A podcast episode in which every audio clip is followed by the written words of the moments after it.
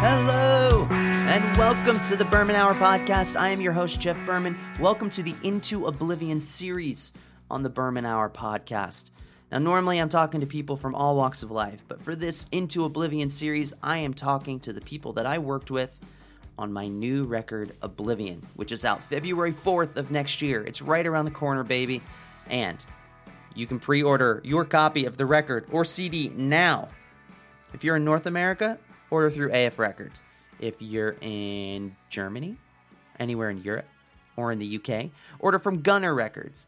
And if you can't remember that or you don't know what any of that means, go to dividedheaven.com and you'll see links for both pre orders. No matter where you are in the world, we can get this record to you. And I am so excited to share it with you. Thanks again to our partners, punknews.org, for doing this endeavor with us. Also, I'm going to say that Burn Me has been out for almost a month and it's doing really well. If you haven't yet, please check it out on any of the streaming platforms. It's, of course, going to be on Oblivion, but I want you to hear it now. And if my math is correct, this podcast will drop Tuesday, Wednesday of this week. And on Wednesday, December 1st, we have a brand new Divided Heaven song premiering at Under the Radar. It's called Beginning of the End. It was produced by Frank Turner. This song is fucking cool. But we'll talk more about that next week. Now, I want to talk about my guest this week, Lucas Rinz. Luke Rinz is a great bass player. You heard him on Burn Me. You heard him on They Poisoned Our Fathers. He's played with Divided Heaven. He's played with Sayest Claire. He's played with Low Cut Connie for years. He's a Jersey Philly guy. Now he's living out in the desert. We had the damnedest time trying to figure out a way to connect to actually do this interview because his internet is so shoddy because he's that remote out in the Joshua Tree Yucca Valley area. So what you're gonna hear is gonna is just a brief interview, but it is it's a voice note recording of a FaceTime audio call. So bear with us. But yes, get to Luke in a minute. Thanks again to Charlie Stavish, my guest last week. Like I said, if you want to make a record with Charlie Stavish, he'll make a record with you, and it'll be fantastic. So I highly, highly recommend it. And with that said, pre order the record, check out the singles on Spotify. Baby in the Band is almost at 100,000 streams. That's crazy. That's insane. I'm so stoked. But anyway, here's my conversation with Lucas Rinz, bass player extraordinaire. Let's get it.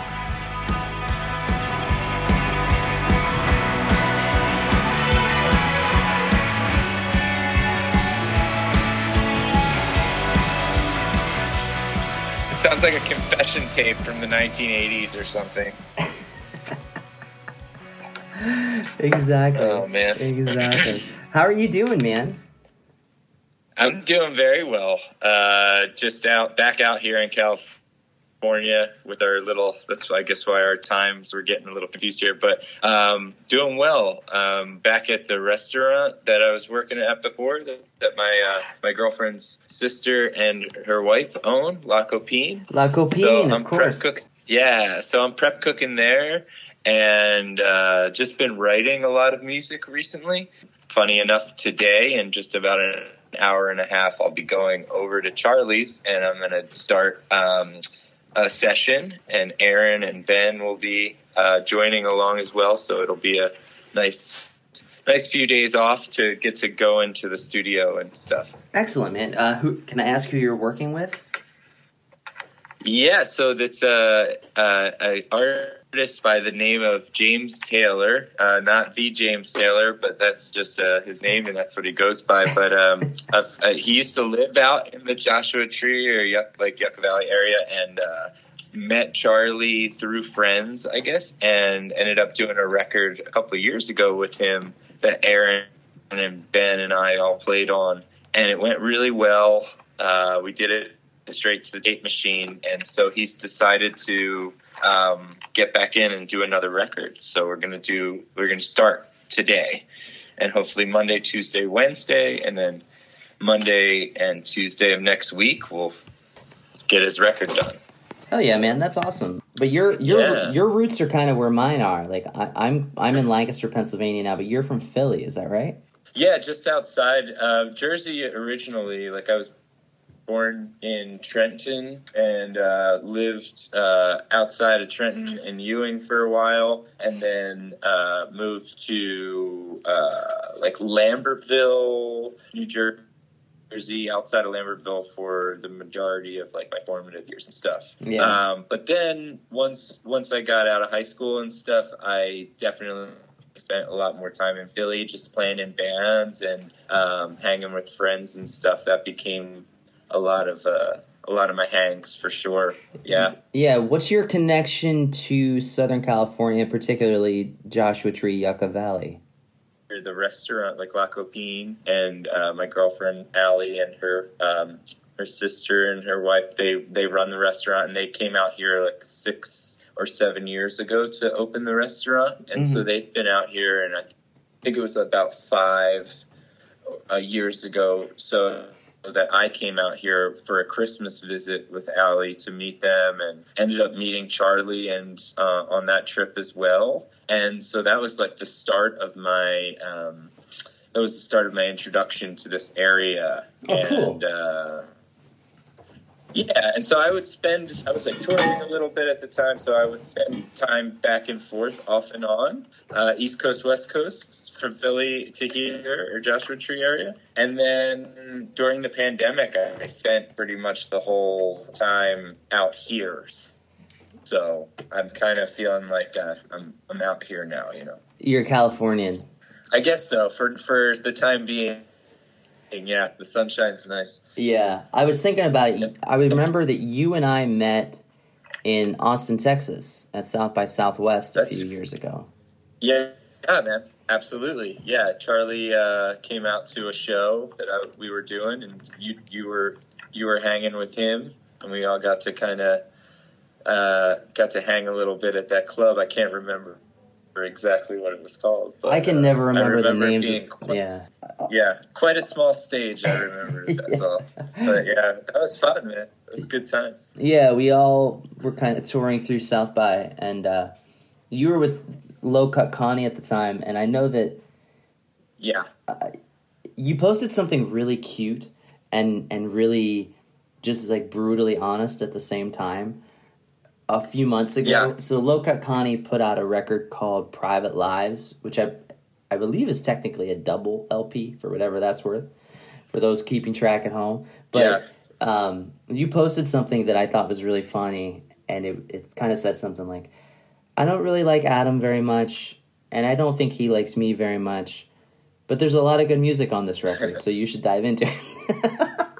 and I was Yeah. like, that's the best, Yeah. like, non burn, but so- just sort of subtle, you know, uh, insight into the vibe band dynamic between two people that don't really care for each other. Yeah, I, I was definitely feeling a certain certain way in, in writing that, and I feel like I ended up. I think it, it, it was only up for a short period of time, but I mean, I think yeah, just being so close to stuff to to something like that, like a, a project or being in a band like that for a while, and just letting emotions get the best of you can be tough. But yeah, we didn't. I mean, you know, I love love him, have love for him, loved him very much, but we didn't necessarily end on great terms, um, which is cool. It's all right, you know. But um, but yeah, it was. Uh, I mean, the the record is was great though. You know, like recording it was a pretty wild experience. We had our own wild run of events and like crazy uh, moments throughout it, but uh, kind of a circus. You know, we kind of recorded it all over the country and stuff. But um, it was, you know, it's just uh, a little bit of a crazy time. That's all. But yeah, I haven't really seen or talked to Adam much since. We're not like on great terms, and I saw when I went back to Philly for just a couple months in the summer to visit friends and family. I didn't. Uh, I saw a couple of my old buds from the band. Uh, one, one dude in particular, but still in the band. So I was like, you know, I have uh, I have love for everybody. I just uh, we haven't gotten there yet. we haven't had our moment yet. yeah, no, I, I wasn't So- fishing for dirt. I was just I- complimenting you on uh, tactfully handling that. I thought it was it was pretty cool. Um, but I, I do just want to ask, kind of from a logistical perspective, was Low Cut Connie the band uh, that really kind of introduced you to touring and and traveling for music? Uh, yeah, absolutely. I did. I had a band prior uh, that did just like a few shows out of town, and the band was kind of like coming to an end at the moment that I had get gotten the opportunity to potentially join Low Cut Connie, and it was going to be a lot more touring, and uh, and that was like a whole thing where I was you know, uh, it was something I needed to do, I wanted to do, and it seemed like it was a good group of people to kind of get involved in with.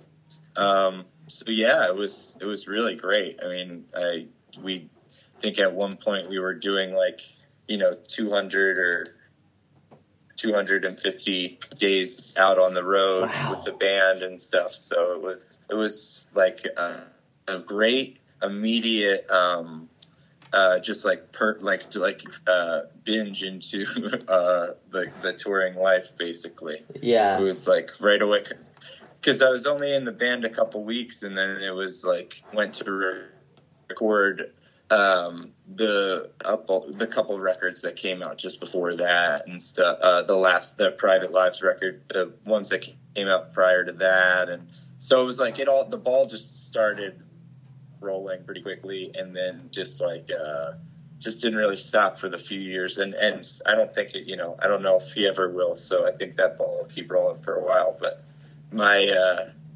yeah, it was it was great. It was great introduction and, and lessons of of a lot of things in music and touring and recording and everything. Yeah, man, that's awesome. Well, you're a hell of a player, and you and I kind of met because Charlie Stavish, who you know, as I've mentioned on this podcast, yeah. is is is a longtime friend of mine and a longtime producer of mine. And I sent him. Uh, I was on tour in um, in Europe, and I sent him a couple demos, and I said, "Here's how I'm playing these songs over here, solo." But yeah. put them through your proverbial wheelhouse and let me know what you think. And he immediately mentioned uh, you and Aaron being the rhythm section on it, and I I kind of just went for it. Normally, I'm a lot more in my head about those kind of decisions, but I just thought it's the end of the year. It's going to be the holidays soon. Let's just fucking go for it. And um, those that day and a half with you and uh, with you and Aaron, where we did a song called "They Poisoned Our Fathers," which came out last year, and we did a song called "Panic." That's going to be on the new record Oblivion. Um, that's coming out soon. I it just it was like it opened up like a whole new way of looking at how Divided Heaven releases music and and uh, has song yeah. structure and everything. Do, do you remember? Because I mean, I know you're in the studio all the time, so this is a little bit of a silly question, but do you recall the session that we had um, prior to this pandemic taking hold, where where the three of us just kind of locked in for that day and a half? Yeah, I do. I was like on the tail end of another session that I was finishing up or getting ready to do, and um, I just yeah, I, you know, like you said, we had met previously in Austin, and you know, Charlie had kind of. I feel like you know, your music had come up a decent amount when we would just be hanging and talking and stuff because you guys have worked together and good buds. Yeah, and so. Um, yeah, it was just uh, it was you know when Charlie gave the offer out there to come and sit, you know, play with with you and Aaron on some stuff. I figured it would be great, so I was I was definitely pumped to get in there and record. Yeah, that's awesome. When I released "They Poisoned Our Fathers" last fall, it was very much a politically centric song, and so it was timed purposefully around the release, or excuse me, around the election. And, um, you know, I had just moved back to Pennsylvania at that point. So my purview from relocating to a swing state was, it just had my political tensions running at an all time high. And that yeah. song hit on so many levels. But I thought it was funny, and I wanted to share with you that there were three different bass players that I know from other bands, and even one that used to be in Divided Heaven that reached out to me and said, "Who the fuck is that bass player on that fucking track? He is so good." And Oh, was like, wow. well, let me tell you who. well, thanks, man. I appreciate that. It's Yeah. always, you know, it's what I love doing, love playing. So I appreciate the compliments. Thank you. Yeah, man. Um, we just released the first single off of the new record, and the record's called Oblivion. That's coming out in February, and the first single was called "Burn Me." yeah, And that was a song Yeah, that you laid down bass for as well, but it was kind of after the fact. yeah, yeah. I remember that one for sure. Yeah, both of that. I, was, I was just kind of like listening back to what we had worked on together. I was like, I definitely played on this one, that the Burn Me. So I was like, I was like, I remember this one. Definitely was on this because Charlie was kind of explaining that the release is going to be stuff from sessions all over, maybe or something like that. Is that what you're like doing or? Yeah, I mean, like, the record is 10 songs. Four of them are Charlie songs. Three of them I did with, I did in Antwerp with a producer over there named Tim Van Dorn. And then one I did in LA with a pop producer, Mike Biancanello. And then I did two with Frank Turner, actually. An interesting experience because we had to do it remote because he wasn't touring and I wasn't mm. touring. And so there was no way for us to do that. So it was doing that and then also working with you and Charlie remote to kind of get all of the tracks done was an interesting experience because I feel like it's kind of set a good precedent for what I can do moving forward, Yeah, you know? the game can kind of, yeah kind of change a little bit and just roll with it and not uh, feel like it's a, a loss kind of make it a gain you know Yeah, for sure. One of the things I love about your style of playing, and it's truly exemplified on Burn Me, is that like you rest in the pocket, but you don't rest in stagnation. You have like a kind of a hyper way of playing, and I guess that's a nice way of saying like you Right. don't you don't stay on one note for very long, for layman's terms. Um, right h- how did you Yeah. kind of develop the style that you have? Because it it does feel very unique and and obviously talented, but it also watching you in the studio, it comes very naturally to you as well.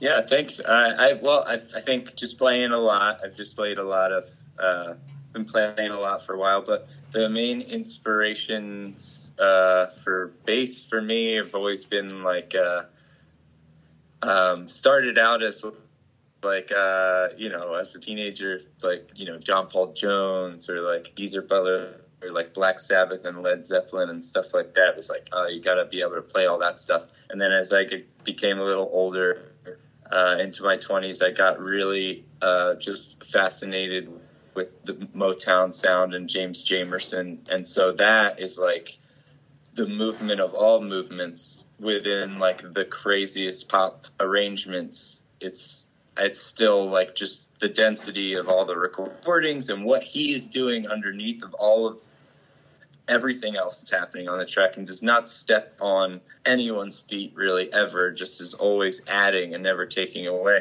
Sure. it was huge or like john entwistle or paul mccartney it's just like all these people that I got a lot of inspiration from motown and all of the like that kind of soul or Stax and you know in memphis and booker t and the mgs or right now i'm currently watching for the a mil- millionth time the muscle shoals documentary because it's like my one of my favorites but just the r&b and soul sound mixed with like that rock and roll of the 60s and electrified stuff i feel like was what always drove me to want to just play and learn or stuff that i would hear i'd be interested in in learning you know basically. So that's a lot of all that's where all my really inspiration comes from from the bass. And then it's just comes down from song to song and what you can kind of make you know what you can give and not take basically in so many ways what you can add and not subtract even if it's by doing not a lot but maybe it is i don't know i don't know Yeah, no, you're you're veering dangerously close to some sort of Michael Scott quote. Addi- Yeah. addition by Uh, subtraction. oh sure yeah absolutely cool, Yeah, man. by the Yeah. the way of michael scott Yeah. Well, I, I appreciate that, and thanks for everything you did on, on my record. Um, you don't seem to be much of, of a uh, yeah. You don't seem to be much of a kind of um, self promoter. You're just kind of a player's player. Is that a fair assessment? I suck at promoting myself, but I will start doing so uh, soon, and maybe I'll use this platform to start doing that right now. But I've recorded a bunch of music over the pandemic, and I'm gonna start getting my stuff out there eventually too. So I will, I will be a supporter of myself and a promoter of myself. But uh, yeah, I'm not very good. At, I'm not very good at it. But I like, uh, you know. I think the word of mouth is always the great, greatest, um, greatest way to spread info. So, as far as that goes, so um, you know, if I have people like you that are happy, happy customers and friends that want to, uh, you know, potentially, you know, let their friends know, then maybe that world will just get a little bigger and smaller at the same time. Addition by subtraction. You know well, that's right. Well, anybody in, in Southern California that wants to have a great bass player on their tracks, um, you know, judging by the the shoddy Wi-Fi he's got, he is in the middle of nowhere out in the desert. So that, that is the uh, yeah the we'll, compromise. We'll get to a Starbucks. we'll get to a Starbucks or something. We'll get the track done, whatever it takes. All right, man. Well, I appreciate your time. Thanks for coming on my podcast, and thanks for playing on my record, man. I know people love the way you play, and it's going to be great to share that with everybody. Yeah, man. Thank you very much. I appreciate you taking the time to talk to me, and glad we were able to get it together.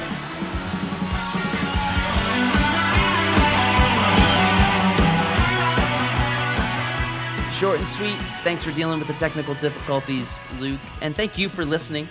Appreciate it. I'll be back next week with another killer interview on the Berman Hour podcast, the Into Oblivion series on the Berman Hour podcast. Be sure to head to dividedheaven.com to pre order the new record Oblivion now. And I will talk to y'all soon. All right. Let's go.